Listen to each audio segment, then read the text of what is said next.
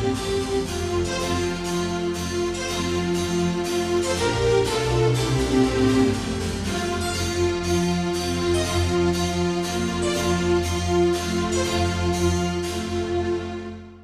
学講座1万9007回でございます。全国の医師の皆様毎週火曜日のこの時間は日本医師会の企画で医学講座をお送りしています。今日は疼痛コントロールとがん治療と題し東京大学医学部附属病院緩和ケア診療部部長住谷正彦さんにお話しいただきます。東京大学医学部附属病院緩和ケア診療部の住谷正彦です。本日はがん患者の痛み特にがん治療における疼痛コントロールの意義とその薬物療法についてオピオイド鎮痛薬を中心にお話しさせていただきます。よろしくお願いいたします。ご視聴されている先生方はがん患者さんの痛みと聞かれますとどのような痛み臨床像を思い描かれますでしょうか？多くの先生方が進行がんの患者さんの内臓真珠に伴う腹痛や骨転移に伴うような腰痛などを考えられたかもしれません。しかしながらがん患者さんの痛みの概念は大きく変わってきていますのでまずはそのことをご紹介したいと思います。世界保健機関 WHO が世界共通で発行している疾患の診断群分類である国際疾病分類 ICD を2018年に改定した際に慢性に続く痛みを疾患の一つとして位置づけることにしました。これまで痛みは変形性関節症に伴う膝の痛みがんの進行による腹部痛というように疾患に伴う症状として位置づけられていました。しかし痛み自体が患者さんの QOL と ADL を大きく阻害するだけでなく痛みによる ADL と運動機能の低下が生活習慣病などの健康全体に対して大きな悪影響を与えていることが明らかになり痛み自体を積極的な治療対象一つの疾患として認識し独立した疾患として位置づけることが強調されて改定がなされました。がん患者さんの痛みの分野においてはこれまでがんの組織浸潤に伴う痛みや骨底による痛みのような進行がん患者で観察される痛みをキャンサーペイン日本ではがん疼痛と呼び進行がん患者の70から90%がこのようながん自体によって引き起こされる疼痛に罹患していることは知られていましたががんの初発時から積極的治療を受けているがん患者でも20から40%ががん治療に伴う痛みに罹患していることが明らかになっています。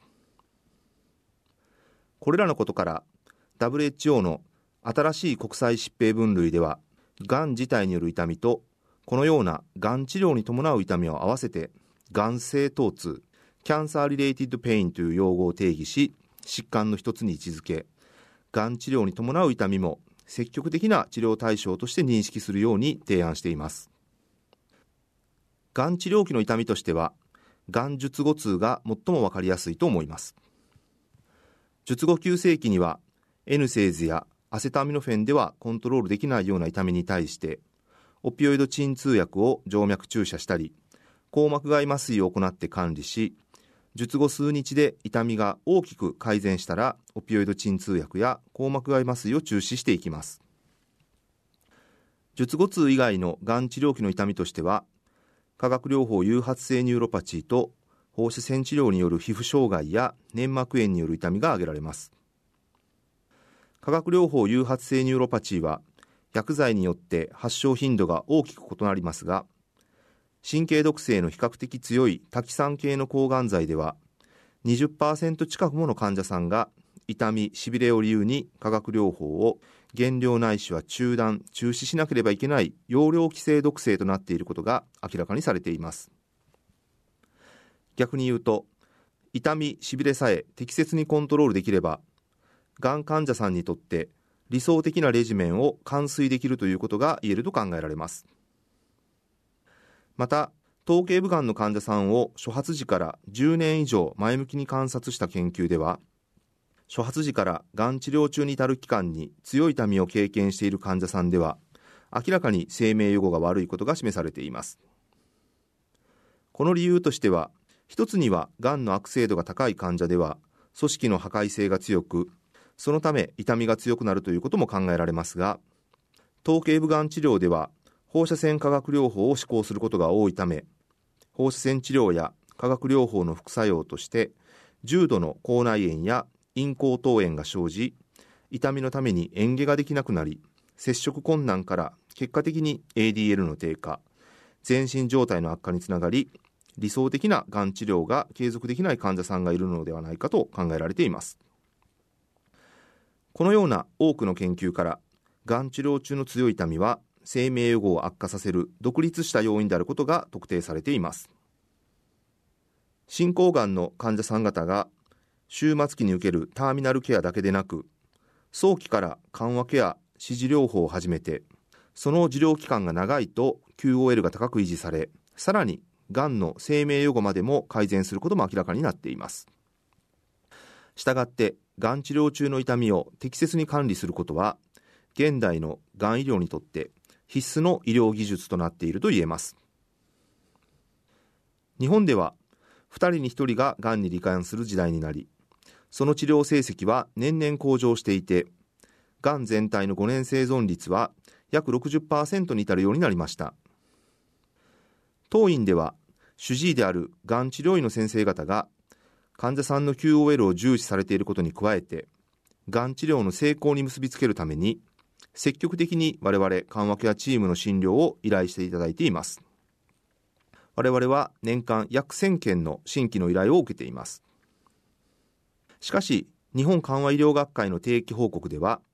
都道府県がん診療連携拠点病院でも平均360件地域がん診療連携拠点病院では約210件と緩和ケア支持療法の普及は未だ十分とは言えません。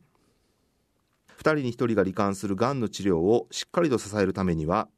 我々のような緩和医療の専門医だけでなくがん治療医とともに地域医療機関のプライマリーケアの先生方のお力が必要ですので患者さんをがん治療病院にご紹介いただいた後にも地域コミュニティ内でのかかりつけクリニックとして我々と連携してがん性疼痛の治療の提供を続けていただくことをお願いできればというふうに考えています。がん治療期の痛みもがん自体による痛みと同様に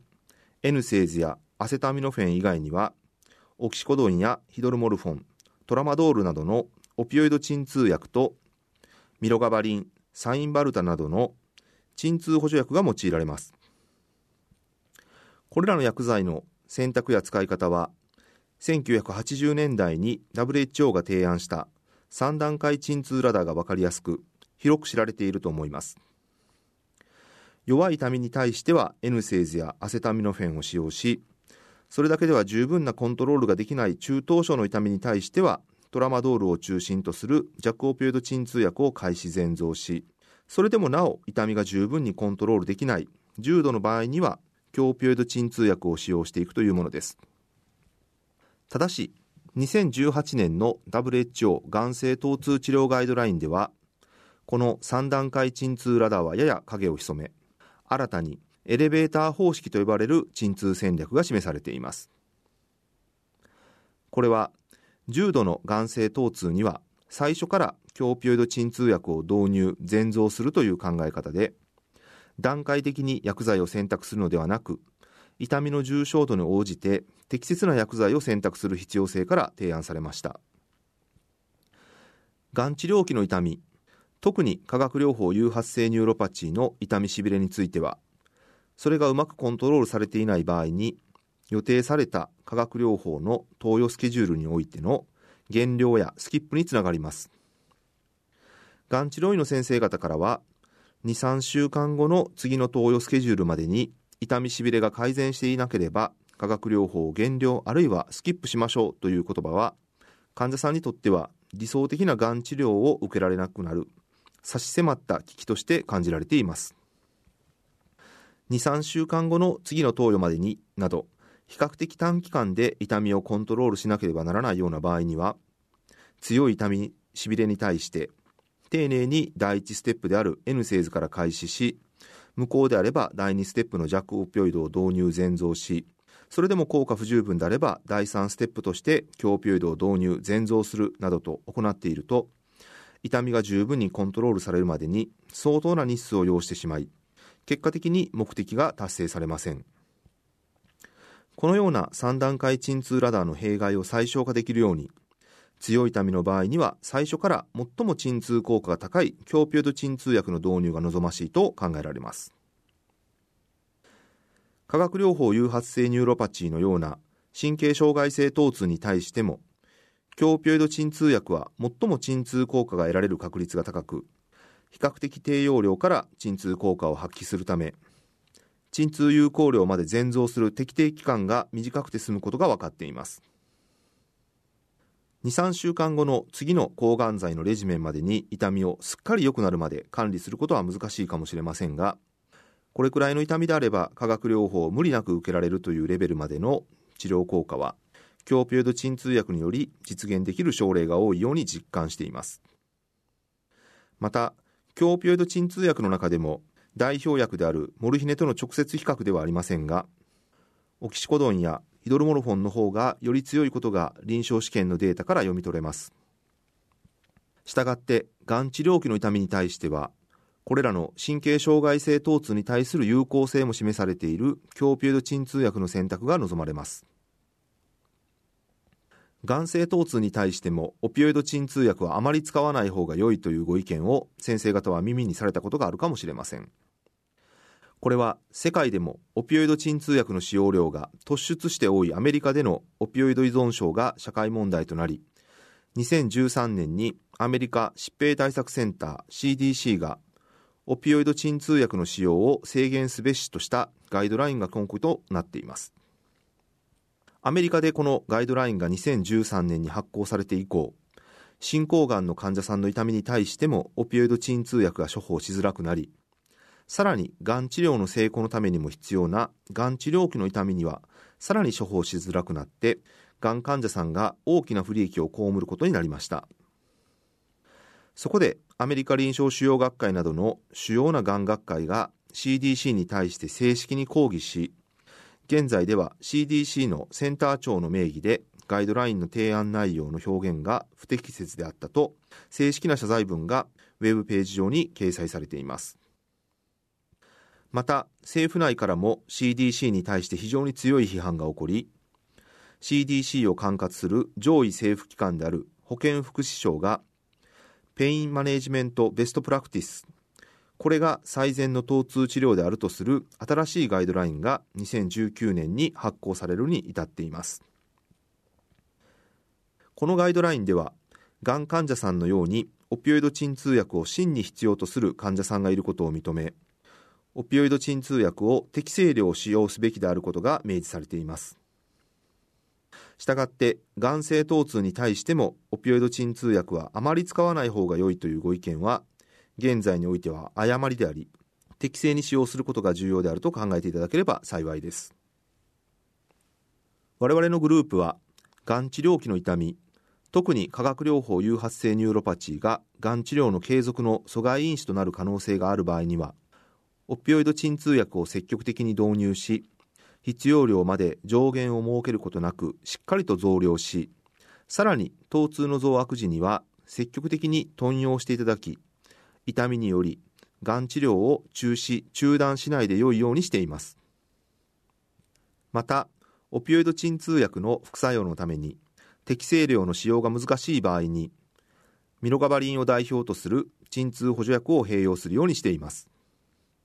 これは進行がん患者さんのがん自体の痛みをコントロールする治療方針と同様です。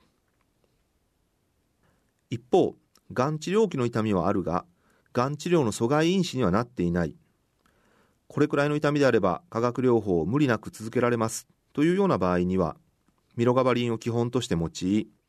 それでも十分な ADL と QOL が維持できない場合に比較的少量の強オピオイド鎮痛薬を併用し強オピオイド鎮痛薬の頓用は1日2回から3回程度に制限するようにしています。このように強オピオイド鎮痛薬を進行がん患者のがん性疼痛管理以外にも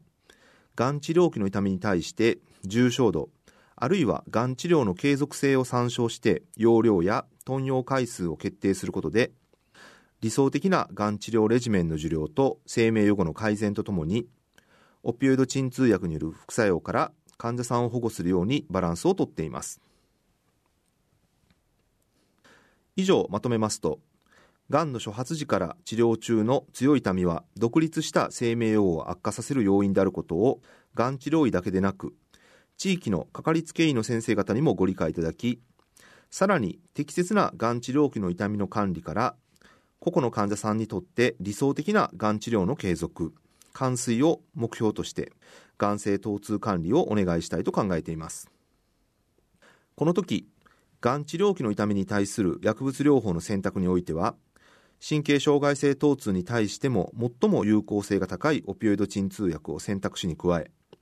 痛みの重症度とがん治療の継続性を参照してその使い方も調整していただけますと質の高いがん治療期痛みの管理と副作用対策を両立することが可能であると考えます。今日は疼痛コントロールとがん治療について東京大学医学部附属病院緩和ケア診療部部長住谷正彦さんにお話いただきました。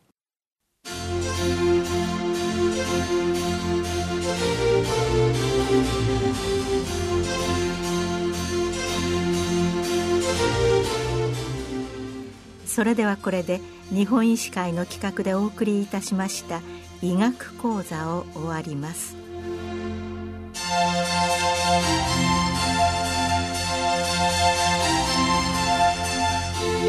Música